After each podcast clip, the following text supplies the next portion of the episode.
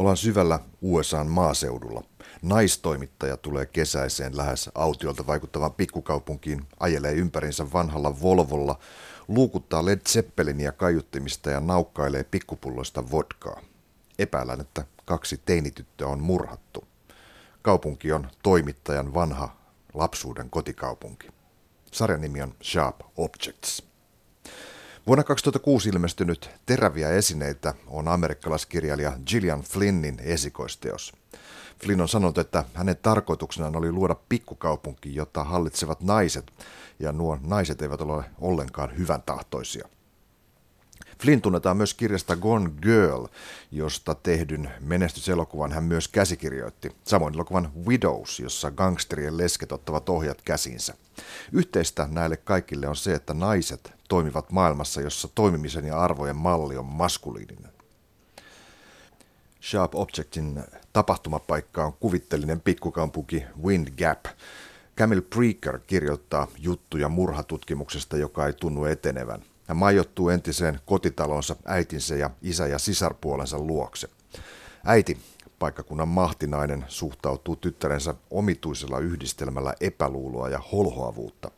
Paljastuu, että Kamillen sisko on jo vuosia sitten kuollut ja Kamil itsekin on ollut hoidettavana mielisairaalassa. Kahdeksanosasta Sharp Objectsia leimaa viipyilevä, iholle hiipivä ja aisteja kutitteleva syvän etelän ilmapiiri. Se on kuin ajassa notkeasti liikkuvaa modernia aistillista proosaa, jossa juopottelevat ja itseään lääkitsevät naiset yrittävät luovia perinteen, rooliodotusten ja myrkyllisten ihmissuhteiden ryteikössä. Sarjan ohjaaja Jean-Marc Vallée tunnetaan myös TV-sarjasta Big Little Lies. Flynnin terävät esineet on TV-sarjaksi sovittanut Maati eli Martha Mills Noxon, jolla on takanaan muun muassa Buffy, vampyyrin tappaja, ja hän on kirjoittanut myös Mad Menia ja Grain Anatomiaa. Päärooleissa äitinä ja tyttärenä ovat Patricia Clarkson ja Amy Adams, joiden läsnäolo missä tahansa on laaduntaja. Kanssani Sharp Objects-sarjasta keskustelee tässä television tiiliskivien jaksossa Helsingin Sanomien toimittaja Jussi Alruut.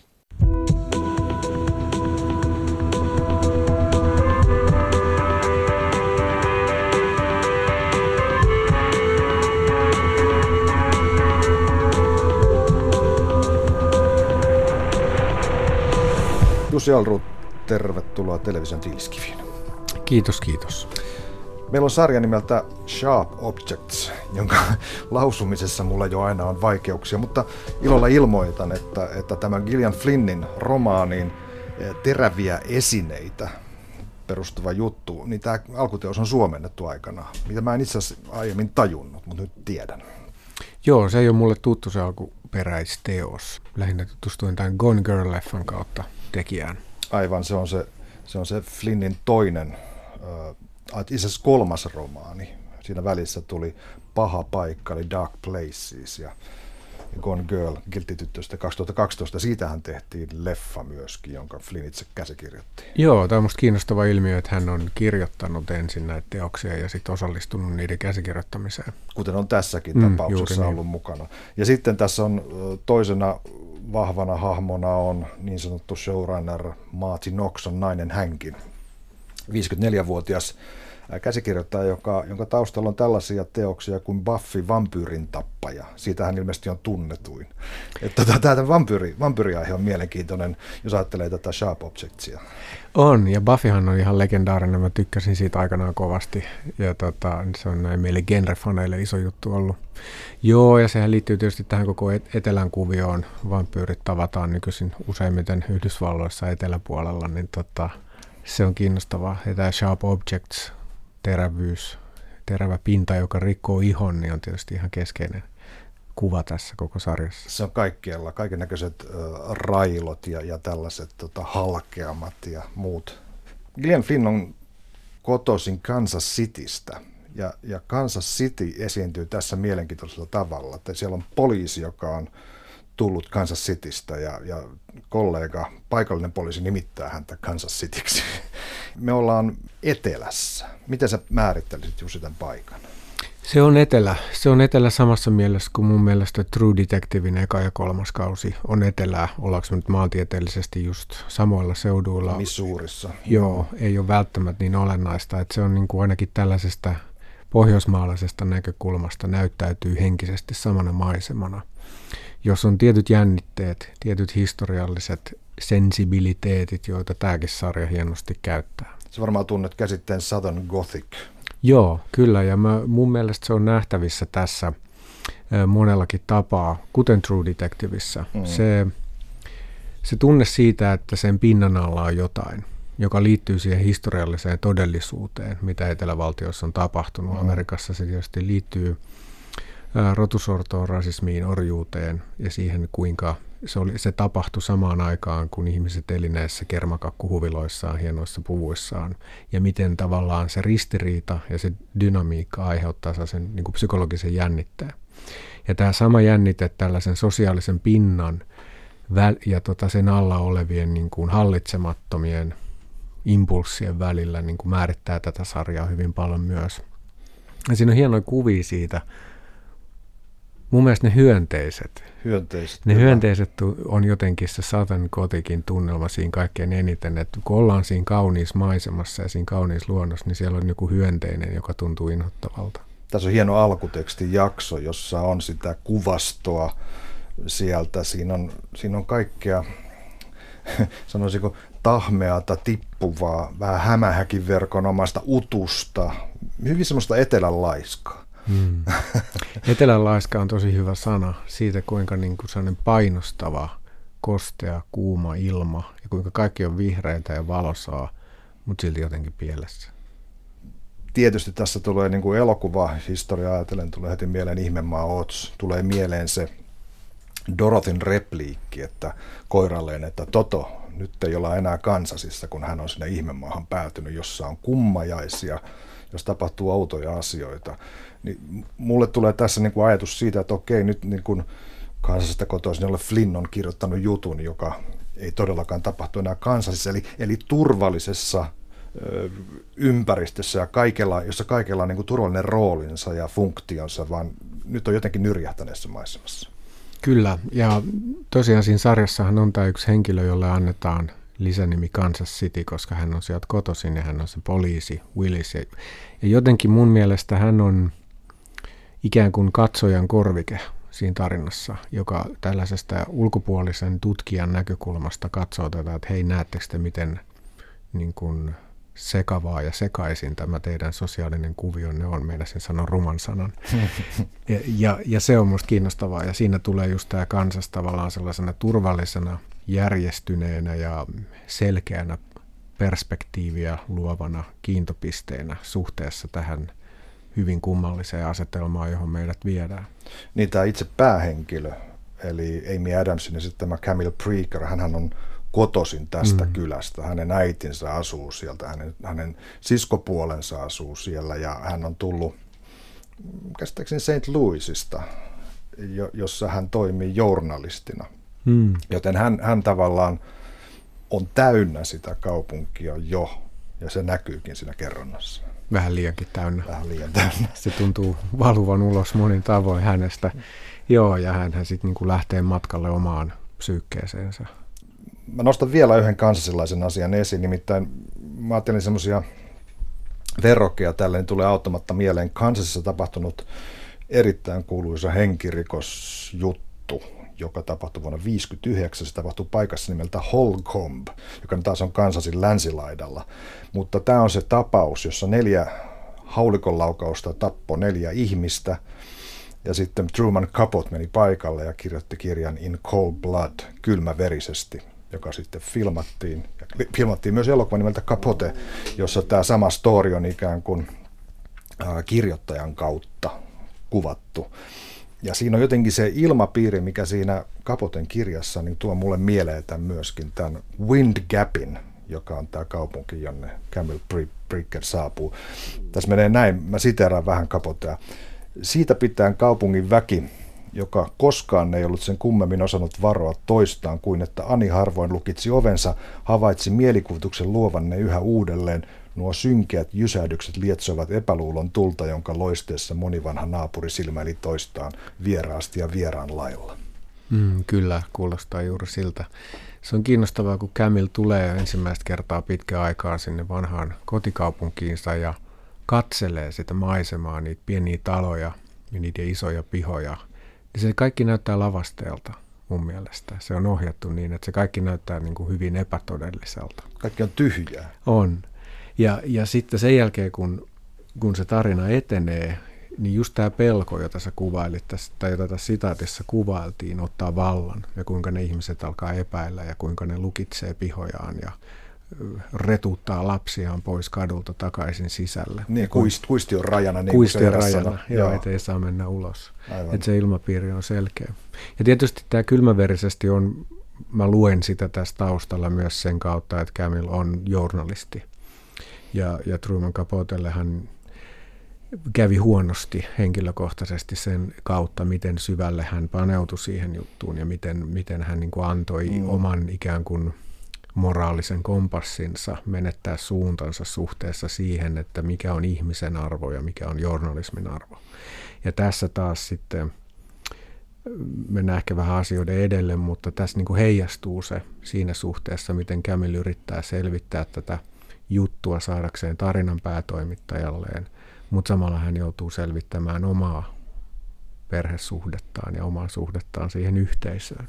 Myöskin Kapotella oli tämmöinen päätoimittaja, joka piiskasi mm. häntä kirjoittamaan sitä juttua ja menemään syvemmälle, niin kuin tässäkin on tämä Frank Curry siellä lehdessä. Se on musta hieno hahmo se, se tota, päätoimittaja selkeästi tällainen niin kuin pieni, pieni lehti, jossa niin kuin ei ole kovin monia portaita niin kuin toimittajan ja päätoimittajan välillä ja kuinka hän välittää tästä työntekijästä ja miten läheinen niin kuin perhetuttu hän selvästi on. Että päätoimittajan vaimokin tuntee hänet nimeltä ja niin kuin on, on hyvin, hyvin lähellä ja he kantaa henkilökohtaista huolta hänestä. Ja se taas heijastuu kiinnostavalla tavalla taas siihen perheasetelmaan, johon Camille menee sisään, tämä päätoimittajan rooli ja kuinka Aivan. päätoimittaja tavallaan niin kuin – on ollut melkein sijaisvanhempi hänelle. Mennään Jussi Alruut tähän dramaturgian tyyliin, tähän suspenseen, jota, jota tämä sarja hirvittävän voimakkaasti itse asiassa luo. Mulle tulee, mulle tulee, tuli hyvin nopeasti mieleen Hitchcock.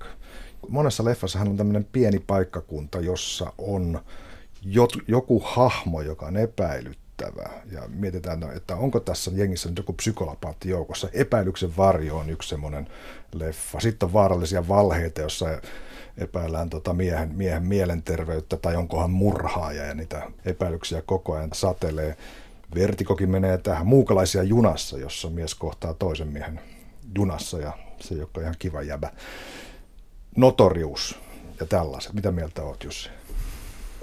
Se on mun mielestä kiinnostavaa se myös se se Hitchcockin tapa lähestyä sitä kerrontaa, miten se rakentaa sitä jännitettä niissä elokuvissaan.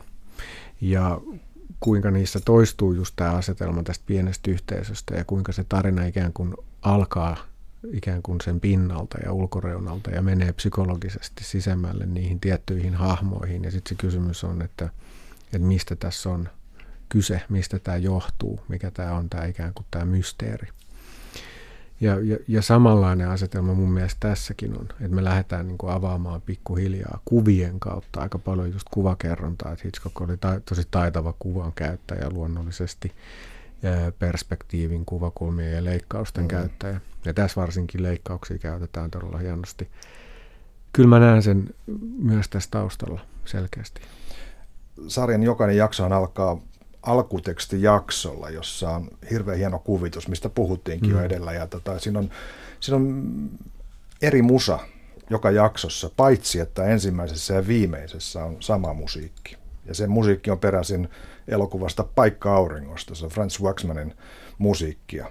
Ja jos jotkut muistaa Paikka auringossa elokuvan, niin sehän kertoo Montgomery Cliftistä, joka siellä on löytänyt seurapiiri kaudottaren ja rakastunut häneen ja on, hänellä niin kuin avautuu väylä ylöspäin, mutta on vanha tyttöystävä, joka on siinä kantona kaskessa ja hänet hän sitten työntää jorpakkoon ja sinne hän hukkuu ja sen takia joutuu vankilaan. On parempaa väkeä ja huonompaa väkeä, mikä näkyy tässäkin erittäin hyvin. varsinkin näiden tiettyjen sivuhenkilöiden kautta käydään läpi mun mielestä myös just tällaisia asetelmia, että ketkä on valmiita käyttämään keinoja hyväkseen, voidakseen nousta siinä sosiaalisessa asteikossa ylöspäin.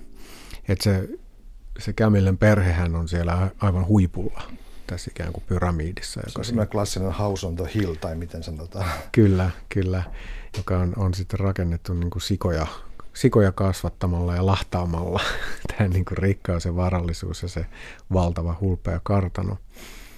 Ja kyllä se, se, se on kiinnostavaa näin.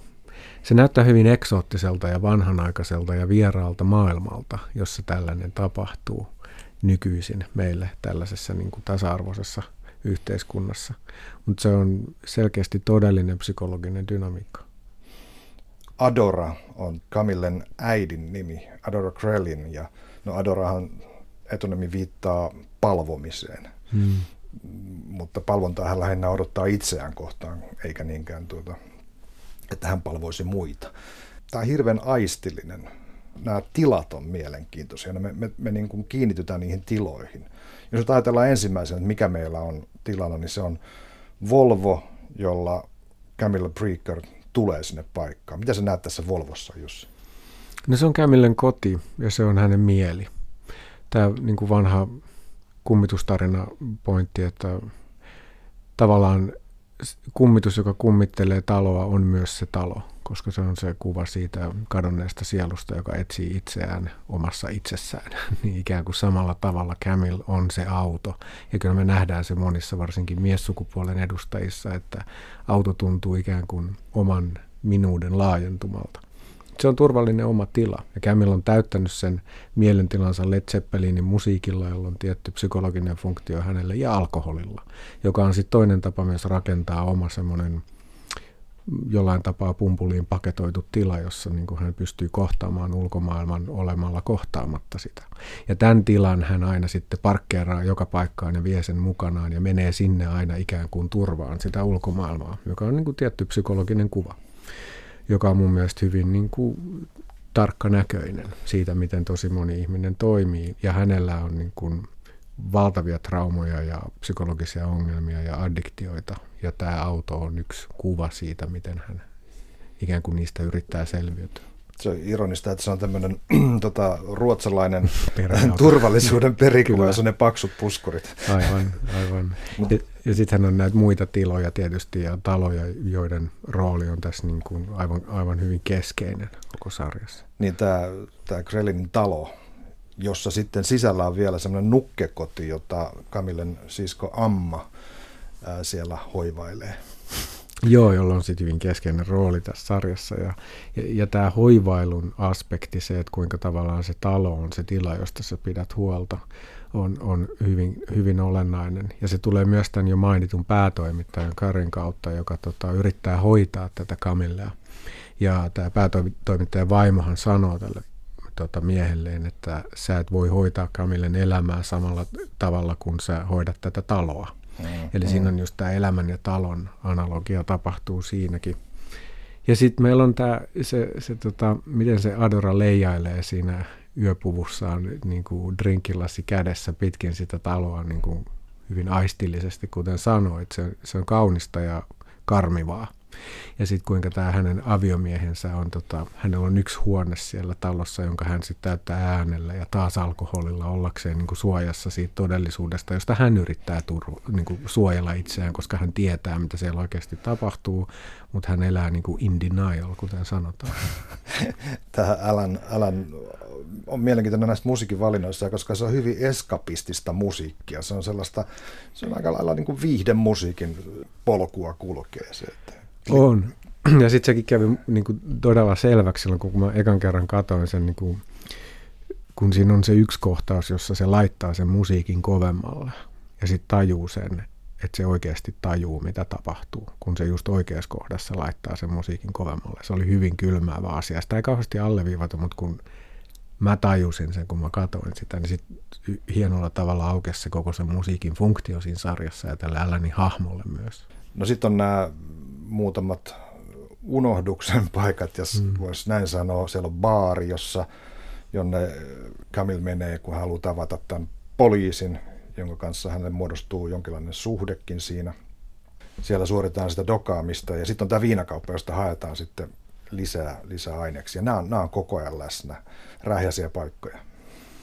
Joo, kaikki näyttää juovan alkoholia. Se on niin kuin sellainen toistuva, toistuva toiminta siellä, joka ei, siinä ei ole mun mielestä kyse ainoastaan siitä, että kuvataan realistisesti sitä, mitä ihmiset tuollaisessa yhteisössä todennäköisesti usein tekee, vaan myös se on tietty psykologinen kuva siitä Southern Gothicin sensibiliteetistä siitä, kuinka pidetään tietty pintataso yllä, mm. jotta ei kiinnitetä huomioon siihen, mitä siellä alla on. Ja jo tämä mainittu Kamillen tapa siihen autoon suojautua, niin alkoholihan luo sellaisen usvaisen puskurin kaiken ympärille, että ne kestää ikään kuin sen trauman. Tämä menee kahden psykoanalyyttiseksi niin kuin, ja ehkä yksinkertaiseksi selitykseksi, mutta se yhteisöhän rakentuu sellaiselle yhteiselle traumalle, jota sitten käsitellään niin kuin näytelmän muodossa.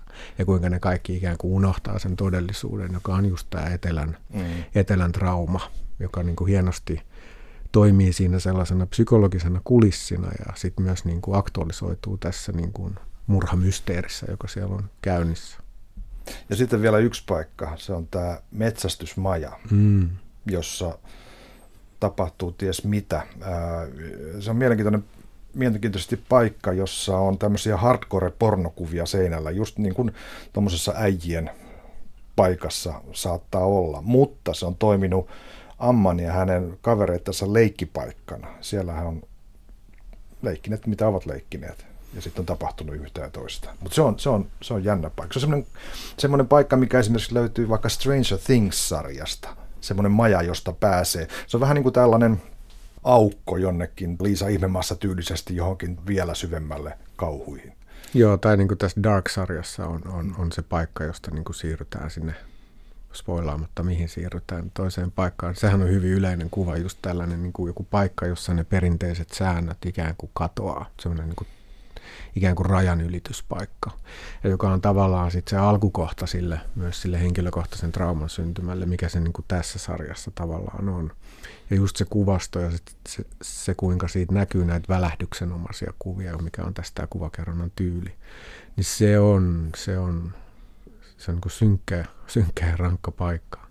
Puhutaan vähän tästä näistä tavasta, millä näitä takaumia ja tällaisia mm ennakointeja, mitä sitä aikaa käsitellään. Että se, mikä panee heti merkille, on se, että semmoiset aika äkkijyrkkiä saumoja tulee. Esimerkiksi otetaan vaikka Kamila ajamassa Volvolla ja kuuntelemassa Led Zeppelinia, niin sitten musa menee poikki ilman feidauksia, ovi pamahtaa ja tota, ollaan jossain.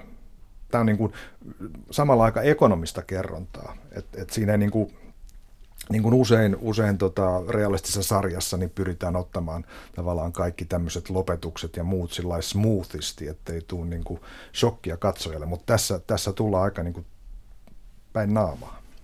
Se on hyvä, että siinä on se rohkeus leikata niin kuin suoraan ja nopeasti, koska se yhdistyy niin kuin käsikirjoituksen tasolla niin kuin todella hitaaseen tunnelman kasvattamiseen.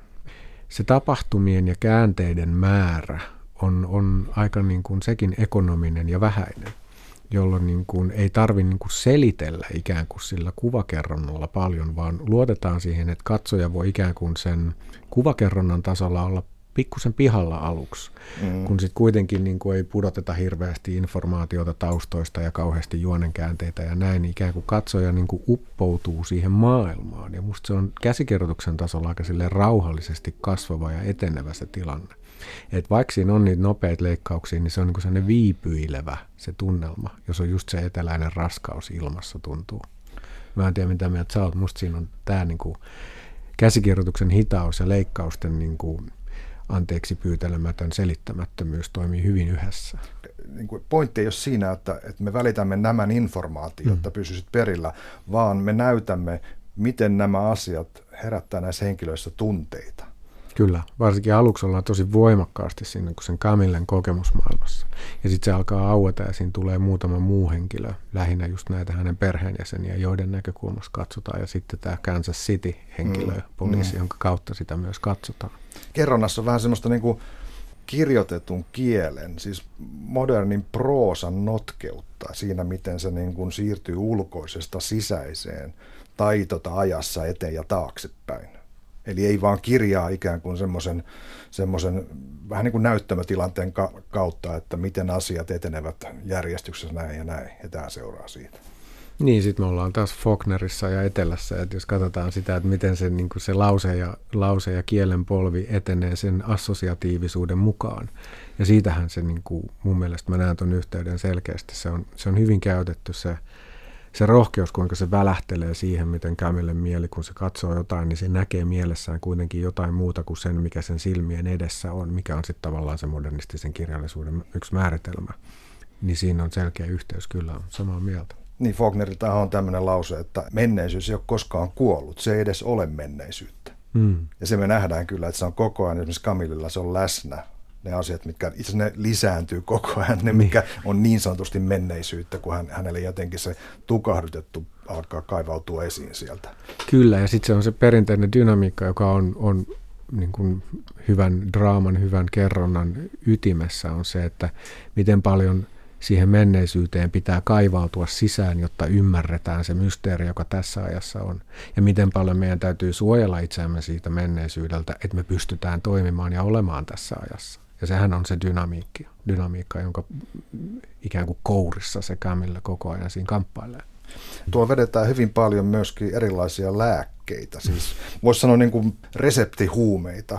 Edessäkin bileistä tullaan, niin Amma esittelee, että hänellä on tällaisia, että oksykontin, eli tämä on se vahvin mahdollinen kipulääke, mitä voi suun kautta nauttia, oksikodoni, josta Purdue Pharma-niminen iso lääkeyhtiö on nykyään monissa oikeusjutusta, koska tämä on havaittu, että tämä lääke, lääke aiheuttaa pahaa riippuvuutta ja siitä on Jenkeissä hirveästi kuollut ihmisiä.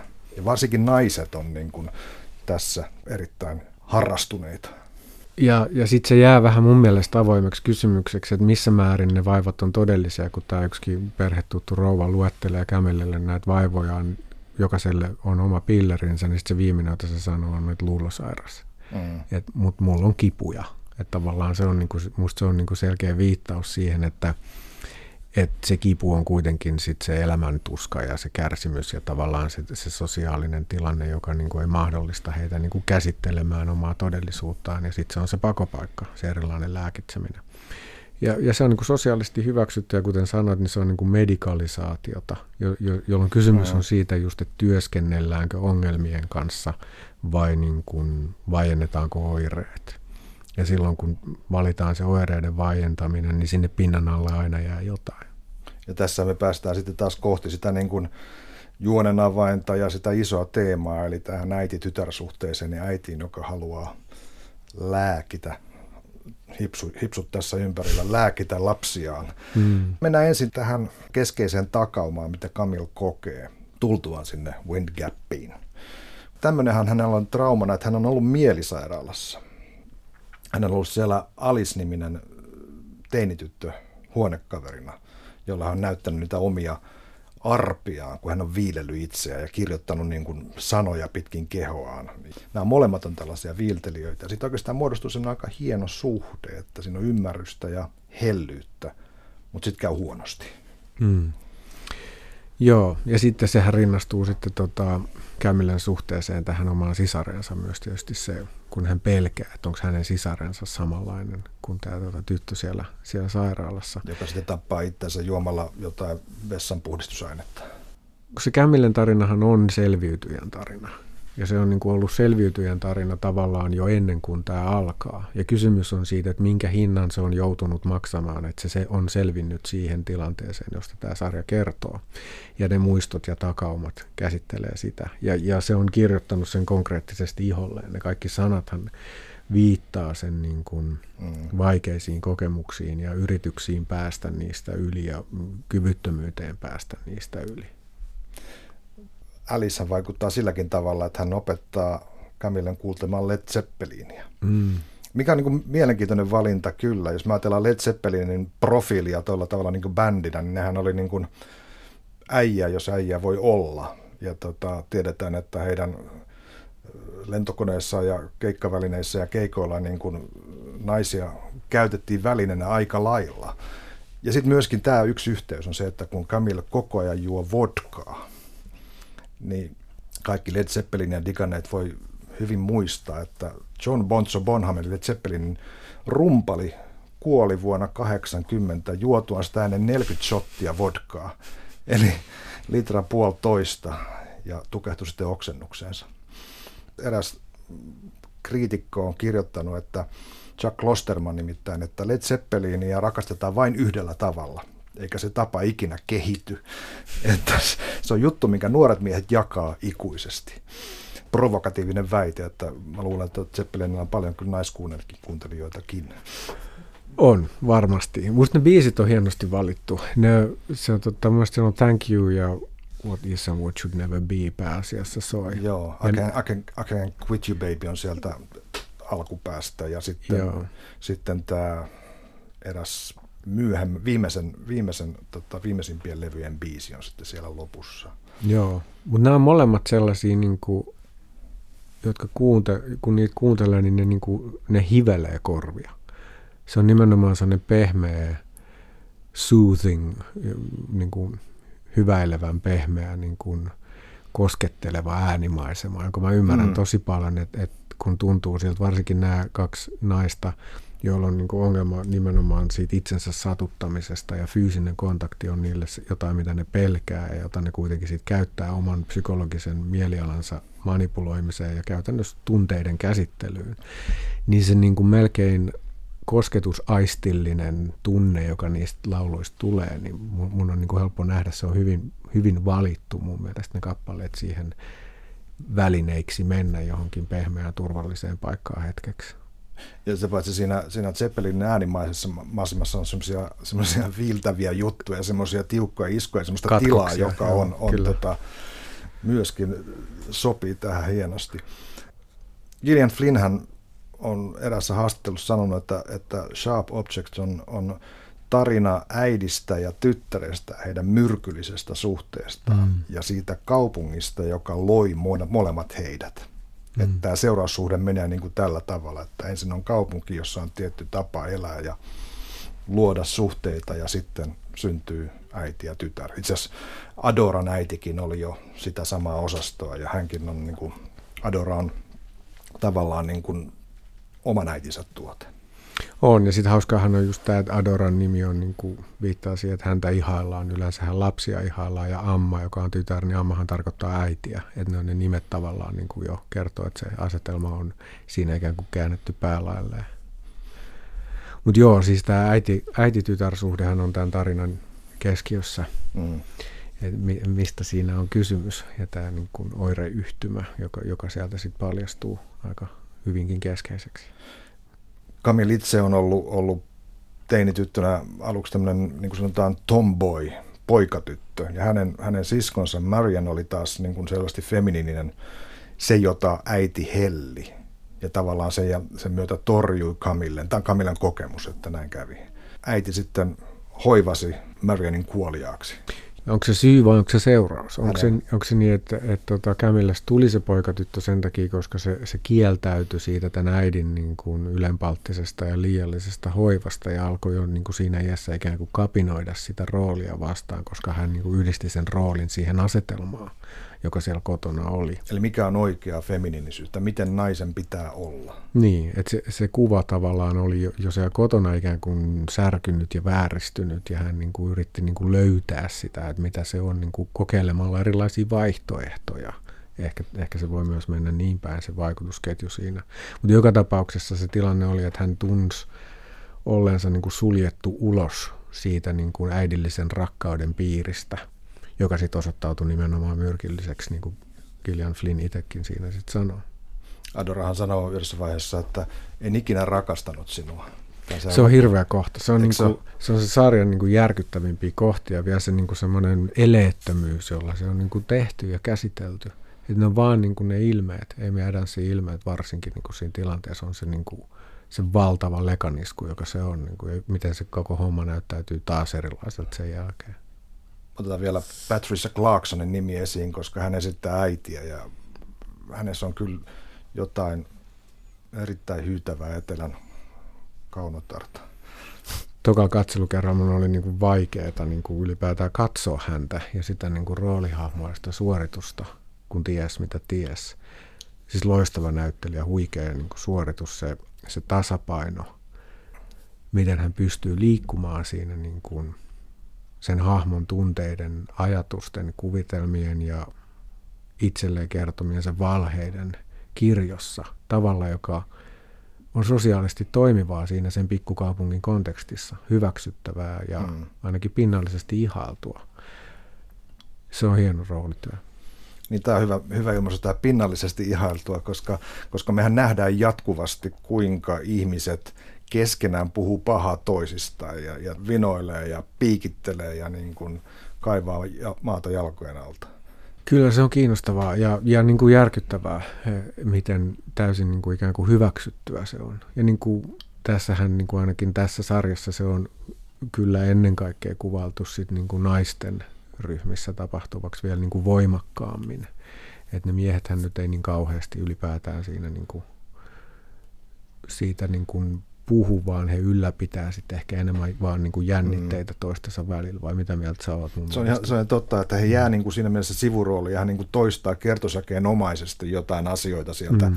kännipäissään, tota, mutta mut se ei sen kummemmaksi ylly tai sitä ei rakenneta sen isommaksi. Mm. Mutta mut mielenkiintoista myös se, että, että kun Camille tulee Wingappiin, niin lämpimin vastaanotto tulee täältä Gaililtä, tältä mustalta kodinhoitajalta. Et, et he halaavat. Ja sitten tässä entisten cheerleadereiden ystäväpiirissä, jossa hän on istu, istumassa tragikomista iltaa, niin siellä on, siellä on myös musta ystävätär ja se on se, jonka kanssa hän pystyy puhumaan kuin nainen naiselle, toisin kuin nämä neljä muuta. Mm. Se on kiinnostava, niin kuin, kiinnostava niin kuin tosiasiassa siinä fiktion maailmassa, joka voi tarkoittaa monta asiaa. Tietysti ehkä siinä on, siinä on se, että nämä on molemmat ikään kuin ulkopuolisia nämä on ulkona siitä sosiaalisesta piiristä, vaikka he on tavallaan sisällä. Mm. Ja, ja tämä, tämä mustaihoinen ystävätär niin kuin kommentoi kriittisesti sitä koko touhua. Ja siinä mielessä hän on ulkopuolella, kodinhoitaja luonnollisesti ulkopuolella, vaikka hän on perheenjäsen ollut vuosikymmeniä. Ja sitten siinä on myös se toinen taso, joka on koko tämä etelän se niin kuin jännite, joka siellä on taustalla, tämä rasistinen historia, johon myös viitataan siinä. No tähtihetki Adoralla on tämä Calhoun Day, en tiedä mistä tämä Calhoun nimi on, mutta, mutta pointtina on kuitenkin, että se on päivä, jolloin juhlitaan tämmöistä tiettyä etelävaltiolaista eetosta ja, ja, ja siihen liittyy tämmöinen pieni näytelmä, kuvailma, jossa Amma on sitten pääroolissa, jossa pointtina on se, että etelävaltiolaisen sotilaan lapsivaimo, niin kuin, niin kuin Kamil sanoo, suojelee miestä, eikä paljasta, missä tämä on, vaikka hänet raiskataan. Eli tämmöinen, tämmöinen tota, marttyyritarina, jota katsoessaan Adora nyyhkii. Mä en tiedä, onko täällä todelliset juuret, onko tämmöinen niin tapahtuma tai tämmöinen juhla oikeasti olemassa, mutta sehän on niin kuin, sehän on sellainen niin kuin, tavallaan sellainen pieni versio tuosta tota, no, kaiken näköisistä niin uhrijuhlista ja erilaisista niin kuin pakanallisista niin kuin riittimenoista, joissa tota, tällainen niin kuin Wickerman-mainen niin kuin kuvio, jossa tota, ikään kuin tämmöisen sivistyneen pinnan alla, kun katsotaan se, että mitä siinä oikeasti tapahtuu, niin sehän on järkyttävä asia. Seksuaalinen väkivalta ei ole ainoastaan niin kuin ritualisoitu, ja yhteiskunnallisesti hyväksytty, vaan siitä on tehty taiteellisesti ihaltava asia, kun lapset esittää sen toisten edessä niin kuin yhteisöä ylläpitävänä ikään kuin tällaisena niin kuin seksuaalisen väkivallan tekona. Niin sit, siinähän on mun mielestä tekijän niin kuin hieno kommentti siihen, että no minkälainen yhteisö se on, jos se pitää niin kuin rakentavana syntymyyttinään tällaista tekoa. Ja, ja siitä se, niin kuin, siinähän se kiteytyy, se koko yhteisön mielipuolisuus. Ja se hätkättyön asia sitten on, että mitä tästä nousee. No tästä nousee se, että naiset käyttäytyy väkivaltaisesti, koska se, se niin kuin fakki, mihin heidät on ahdettu, on kerta kaikkiaan niin perverssi ja ahdas. Nimenomaan. Tämä on hieno tämä, tämä vanhojen ystävien kanssa vietetty tota, television kanssa hetki. Siellä muuten katsotaan elokuvaa Beaches, eli Ikuiset ystävät, joka on vuodet 88 oleva Bette Millerin ja Barbara Hershyn tähdittämä juttu, missä vanhat 30 vuoden ystävyyttä, ystävyyttä tota, hehkuttaa siellä ja niin poispäin. Ja nämä, nämä naiset oikeasti itkee sen äärellä, oikein, oikein kunnolla vetistelee ja ja sitten kun ne itkee vielä elokuvan jälkeenkin, niin Camille kysyy, että mikä, mikä, nyt, mikä tässä nyt oikein on. Ja, ja ilmenee, että eräs heistä on mennyt töihin. Ja, ja sitten toiset kysyvät, no miksi ihmeessä? No, että mä halusin päämäärän elämääni, että, mutta sulla on, sä olet äiti, älä anna feminismin sanella elämäsi tarkoitusta. Ja se on hurjaa, hurjaa katsottavaa ja sitten siitä seuraa se keskustelu, kun ne suoraan sanoo silleen, että, että kun sä et ole äiti, niin sä et ole tavallaan niin kuin sä et ole nainen, sä et ole niin kuin, niin kuin oikeastaan se ihminen, jota naispuolisen ihmisen pitäisi olla, koska sä et ole toteuttanut sitä sun tehtävää. Niin sä et pysty tuntemaan syvimpiä tuntoja, että niin. pystyt tajuamaan niin. sitä kipua. Niin, niin aivan. Ja koska se kivun kokeminenhan on se, joka meistä tekee autenttisesti se, mitä me ollaan, joka on just tämä niin kuin syntymyytti ikään kuin, niin kuin jollain oudolla tavalla sidottuna vielä niin kuin synnytyksen kokemukseen ja sitten siihen naisen sosiaalisesti alistettuun asemaan, kuinka se heijastuu tässä kokonaisuudessa kokonaisuudessa. Mennään vielä tuohon Kamillen äh, tällaiseen omaan tällaiseen, voisi sanoa torjuntaan. Sieltähän paljastuu tällainen, tällainen tapahtuma kouluajalta, jolla hän itse oli cheerleader.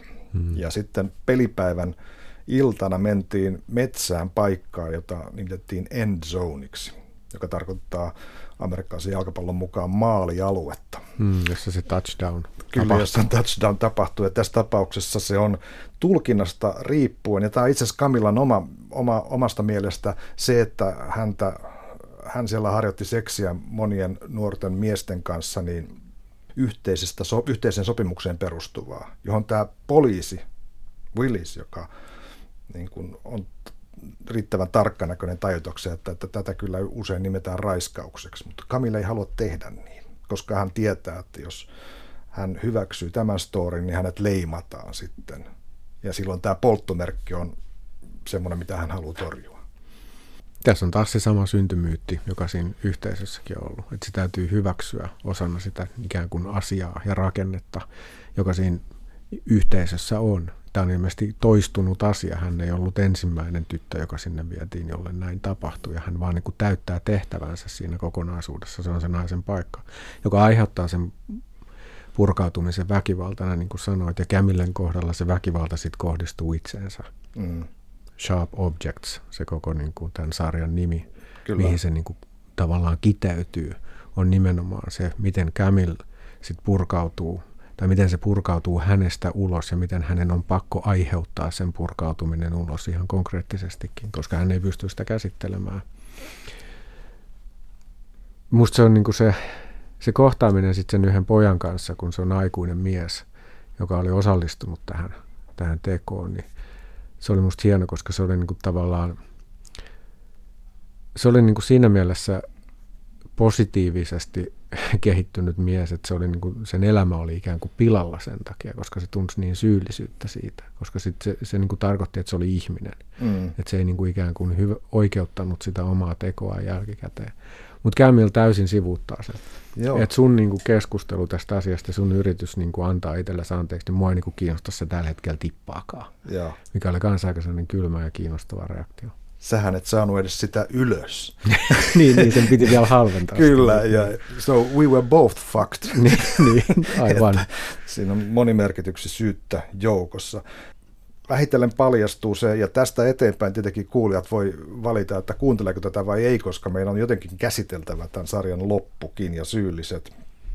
Tämä poliisi Willis käy tutkimassa Camilan siskon Marianin kuolemaa, ja paljastuu, että, että hänellä on ollut suunnaton määrä vaivoja. Ja tämä hoitaja, joka sairaalassa diagnosoi niitä ja näki ne paperit, niin hän sai potkut sieltä, koska pieni paikkakunta ja Adoralla on niin paljon vaikutusvaltaa, niin hän voi hoitaa sheriffin erotetuksia muutenkin niin kuin manipuloida asioita. Hän, tavallaan hän on vallassaan se kylä, joten kun hän on myrkyttänyt tytärtään vuosien ajan, niin tota, tämä asia ei paljastu. Mm. Ole paljastunut mitenkään.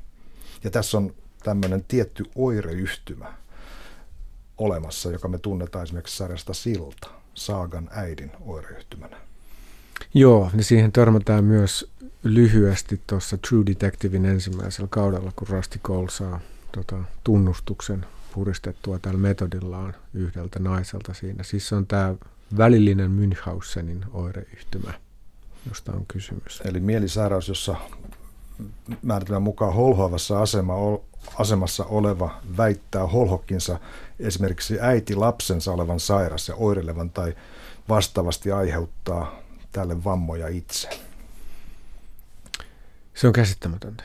Se on niin kuin, siis jotenkin, totta kai niin kuin tämmöiset mielen sairaudet on lähtökohtaisesti käsittämättömiä, mutta toisaalta se on vaan äärimmilleen viety muoto äidin rakkaudesta niin kuin mm. sellaiseen muotoon, jossa niin kuin se ei pysty toteuttaa sitä millään muulla tavalla kuin lukitsemalla sen lapsen sänkyyn ja muuttamalla sen nukeksi nukkekodissa, jota se pukee ja hoitaa, jopa sen lapsen oman terveyden uhalla. Olennaisempaa on, että se tietty asetelma säilyy, kun että se todellinen lapsi voi hyvin, jolloin se on, niin kuin, se on muuttanut sen oman kokemuksensa siitä vanhemmuudesta sellaiseksi niin kuin näytelmäksi, jos on ne tietyt elementit, jotka täytyy toistua. Ja se nauttii siitä, että se toistaa sitä tiettyä mallia uudestaan ja uudestaan ja samalla tuhoaa sen todellisen lapsen, joka siinä on vaan niin kuin sellaisena objektina. Ja ulospäin hän voi itse näyttäytyä uhrina, kärsivänä äitinä, joka tekee kaikkensa tämän sairaan lapsen hyväksi. Jota kiitetään ja kehutaan ja kuinka hän jopa toi kakun sinne sairaalaan henkilökunnalle, vaikka oma lapsi oli sairaana ja oi mikä ihaltava ihmisyksilö Adora on tämä on, tämä on juuri tätä julkisivun näyttämistä ja sen, sen niin kuin paisuttamista. Uhriutumistahan me toki on nähty täällä kaikkialla, siis Suomen poliittista elämää, elämän luku, mukaan lukien, että sieltä löytyy uhreja. On both sides, niin kuin Donald Trump sanoisi. On, on. Ja se, ja se on niin kiinnostavaa, koska mitä tämä, mitä tämä asetelma sitten näyttää on, että kun joku tekee itsestään marttyyrin, niin yleensä silloin myös joku toinen oikeasti kärsii. Ja niinhän tässä tapahtuu. Miehistä muutama sana. Mehän mainittiin jo Alan, joka niitä romanttisia LP-levyjä sieltä kuuntelee. Tämä on itse asiassa hauska, tämän alkutekstin jakson, jakson alussa on, on levysoittimen mm. varsi ja neula laskeutuu siihen vinyylin päälle ja alkaa se musiikki alkaa soida. Ja tämä on kauhean sensuaalista niin kuin sen kautta. Ja Alanhan on juuri se henkilö, joka käsittelee niitä, niitä vinyylejä. Tämä sopii etelään myöskin, koska se on sopiva vanhanaikaista, perinteistä. On, on, ja ne on hienot ne laitteet. Silloin ne on selkeästi kalliit jotkut semmoiset niin vintage niin kuin stereot, joilla se kuuntelee. Niitä on useita niitä laitteita ja silloin niin se on sen elämä on siinä tavallaan. Se istuu siinä tuolissa niiden laitteiden edessä ja kuuntelee niitä vanha, vanhanaikaisesti siinä salongissa. Mä muistan, että siellä alkupuolella hän soittaa Frankie Vallin kappaletta Can't Take My Eyes Off You Kyllä. aikana, joka on semmoinen oikein 60-luvun semmoinen paisutteleva, aika ihana iskelmä, mikä soi muuten kauriin metsästäessä aikana hääkohtauksessa, ja se oli, se oli hieno siinä jo. Mutta mut tässä se tulee toisen kerran vielä, ja se tulee semmoisessa kohtauksessa ää, bileissä, hmm. jossa nämä kolme teinityttöä, Amma ja hänen kaverinsa, tanssii sitä. Ja silloin mulle tulee se tuntu, että juman kautta, nämä on pelottavia. Koska niille ei voi mitään. Että siinä, on, siinä on jotain sellaista, että on yhtä aikaa koskemattomia ja sitten niin kuin, tota, heillä on kaikki valta siinä, siinä yhteisössä. Ne voi tehdä mitä vaan. Ja samoin kun Amma tulee sitten vinoilemaan Kamillelle eräs kohtauksessa, niin panee tikkari hänen hiuksiinsa. Hän ihan, ihan, ihan niin kuin semmoinen, ihan semmoinen niin kuin bitch sanoisin. Tuo on tosi hyvä toi huomio siitä, että niissä bileissä syntyy se semmoinen pelottava vaikutelma. Mä muistan ton, mä tunnistan ton joka on niin kuin loistavasti kirjoitettu ja ohjattu kuvaus semmoisesta tunteesta, joka sulla voi oikeasti olla vaan teini-ikäisenä. Kun sä kuvittelet, että sä voit tehdä mitä vaan, ja sen takia sä teet mitä vaan. Mm. Koska jos sä kuvittelet, että sulla on oikeus tehdä jotain, mihin sä päädyt askel askeleelta siihen tunteeseen, niin sit sä voit tehdä sen. Se välittämät, piittaamattomuus rajoista. Liikuttavin mieshenkilö, mikä tässä sarjassa on tämä John Keane, eli kuolleen Natalin veli, joka suuree niin paljon sitä siskonsa kuolemaa, että, että häntä pidetään feminiinisenä. Kun hän, hänet nähdään baarissa, hänet sanotaan homosyötiksi. Hän saattaa olla homoseksuaalinen, varma siitä, mutta, mutta suhde tyttöystävään ei ollut, ei ollut tota, joka haluaa vain julkisuutta, niin oli kyllä ihan tuomittu. Kiehtova hahmo. Se Johnin hahmo pelastaa Windcapin miessukupuolen. Mm, niin kuin, joo, se, se on niin kuin se ainoa ikään kuin sellainen, joka reagoi siihen kaikkeen niin kuin ihminen, eikä se, joka on omaksunut sen yhteisön niin kuin kummallisen koodiston. Ja, ja, ja totta kai siinä tarinassa se suljetaan sen yhteisön ulkopuolelle, koska se reaktio ei sovi siihen. Ja just näin se leimataan. Koska se reagoi tunteellisesti ja hyvin voimakkaasti, niin se on epäilyttävä, joka on niin kuin erittäin järkyttävää. Mutta se on hieno roolityö ja se on, se on hieno hahmo, jota se kokonaisuus tarvii. Koska muuten, koska miehet on tässä tarinassa sivuosassa perustellusti, mutta se mieskuva olisi ollut ihan liian yksipuolinen ilman Johnia. Jussi Halrot, loppu vielä käsiteltäköön. Ja edelleen, jotka ei halua kuulla, niin älkää kuunnelko. Nimittäin tässä tapahtuu shokki ihan viimeisillä minuuteilla. Me tajutaan siitä, että Kamil löytää sitä nukkekodista Adoran talon yläkerran norsulluu lattiaista huonetta niin kuin kapinoivan huoneen lattian, joka, jossa on hampaita. Ja me tiedetään, että kuolleelta tytöltä vedettiin hampaat. Ja hän tajuaa yhtäkkiä, että Amma on tämä ystävinsä kanssa tappanut nämä tytöt. Tämä on se, tämä on se shokki. Ja ensimmäisellä kerralla, kun mä katsoin tämän, niin mä ajattelin, että ei nyt, nyt eikö tämä ole halpaa. Nyt toisella kerralla, kun mä katsoin, niin se oli väistämätön. Se tuntui väistämättömältä. Näin ne merkit siellä. Samoin. Mä ajattelin silloin aika samalla tavalla ensimmäisellä kerralla, että oho, aika yllättävää. Mutta mä pidin siitä, koska se on sellainen Flinnmäinen niin kuin rakenteen toisinpäin kääntäminen, joka on siinä Gun Girlissa. Mutta siinä se on niin kuin ikään kuin alkaa tapahtua niin kuin selkeästi jo aikaisemmin. Mutta siinä on se samanlainen niin kuin toisinpäin kääntökuvio siinä tarinassa. Ja se, tai se, hän selvästi tykkää tällaisista. Ja mä rupesin miettiä sitä ja, ja niin kuin hyväksyin sen ja pidin sitä niin kuin nerokkaana ratkaisuna. Mutta tokalla katselukerralla niin kuin ensimmäisestä jaksosta lähtien ne vihjeet on siellä. Mm. Ja niin kuin nyt vasta niin kuin tajuu sen, on sellainen, wow, okei, tämä on kirjoitettu tosi niin kuin palapelimaisesti ja tyylikkäästi tämä, että kuinka se oikeasti on siellä, mutta sitä ei vaan niin kuin nähnyt, joka on tietysti niin kuin dramaattista taitavuutta, että niin kuin huomio ohjataan muualle, mutta se on kuitenkin siellä. Ja sitten tietysti me ollaan, niin kuin, se on tiedot, ehkä niin kuin tiedottomasti mielessä siinä vaiheessa, kun se paljastus tapahtuu. Ja sitten kun tämä, tämä leikkaus perustuu tämmöiseen tiettyyn välähdyksenomaisiin sirpaleisiin, joka, joka kokoontuu kuin muisti sitten mm. hissukseen. Mm. Ja mikä, mikä musta on mahtavimpia visioita, mitä mä muistan, niin tässä kun Wingabissa liikutaan autolla, niin aina jostain menee ne rullaluistelevat tytöt menee, tuolla ne menee. Ja sitten yksi kohtaus on, missä kaksi näistä sitten menee ja siinä on se kuja, mistä Natali löytyy, niin ne vilkaisee toisiaan sillä tietäväisesti. Ja tota, tietysti nyt kun lopputuloksen tietää, niin mä tajusin, että aivan, he ovat sinne kattavat, mitä omat jälkeensä johtivat tuonne. Joo, ja siellä on tota, Ammalla mun mielestä muutamakin sellainen repliikki, jossa se selvästi niin kuin käy läpi sitä tietoisuuttaan siitä, mitä se on tehnyt. Ja sitten katsoo niitä kohtauksia, kun se käy nukkumaan ja vetää peiton korville. Ja, ja sitten se kysymys aina, joka tavalliselle ihmiselle siinä tulee, että miten se nukkuu yönsä. Mm. Niin se on selkeästi asia myös, joka on sille niin kuin aktuaalinen siinä jo sarjan aikana. Ja, ja se, niin kuin se tragediahan on se, että kun siinä lopussa on sitten jo jonkun aikaa sellaista niin kuin montaasimaista kuvaa siitä, niin kuin, kuinka he elää onnellisesti St. Louisissa, eikö niin? Ja tota, kuinka elämä on raiteillaan ja he on löytänyt ystäviä ja kaikki on niin kuin hyvin. Ja sitten se yhtäkkiä se käänne tulee. Ja, ja siinä on pientä jännitettä ja ongelmallisuutta myös siinä ikään kuin montaasijaksossa, mutta se on sellaista, jonka kanssa tota, Camille pystyy työskentelemään. Ja sen elämän fokus on pelastaa se amma ja antaa sille mahdollisuudet toipua kaikesta siitä pahasta, mitä on tapahtunut, että se sykli katkeaa kun meille kerrottiin jo, että Adoran äiti nipisteli sitä yöllä ja oli kauhea, mm. joka jollain tapaa annetaan sitten taustaselitykseksi sille Adoran toiminnalle.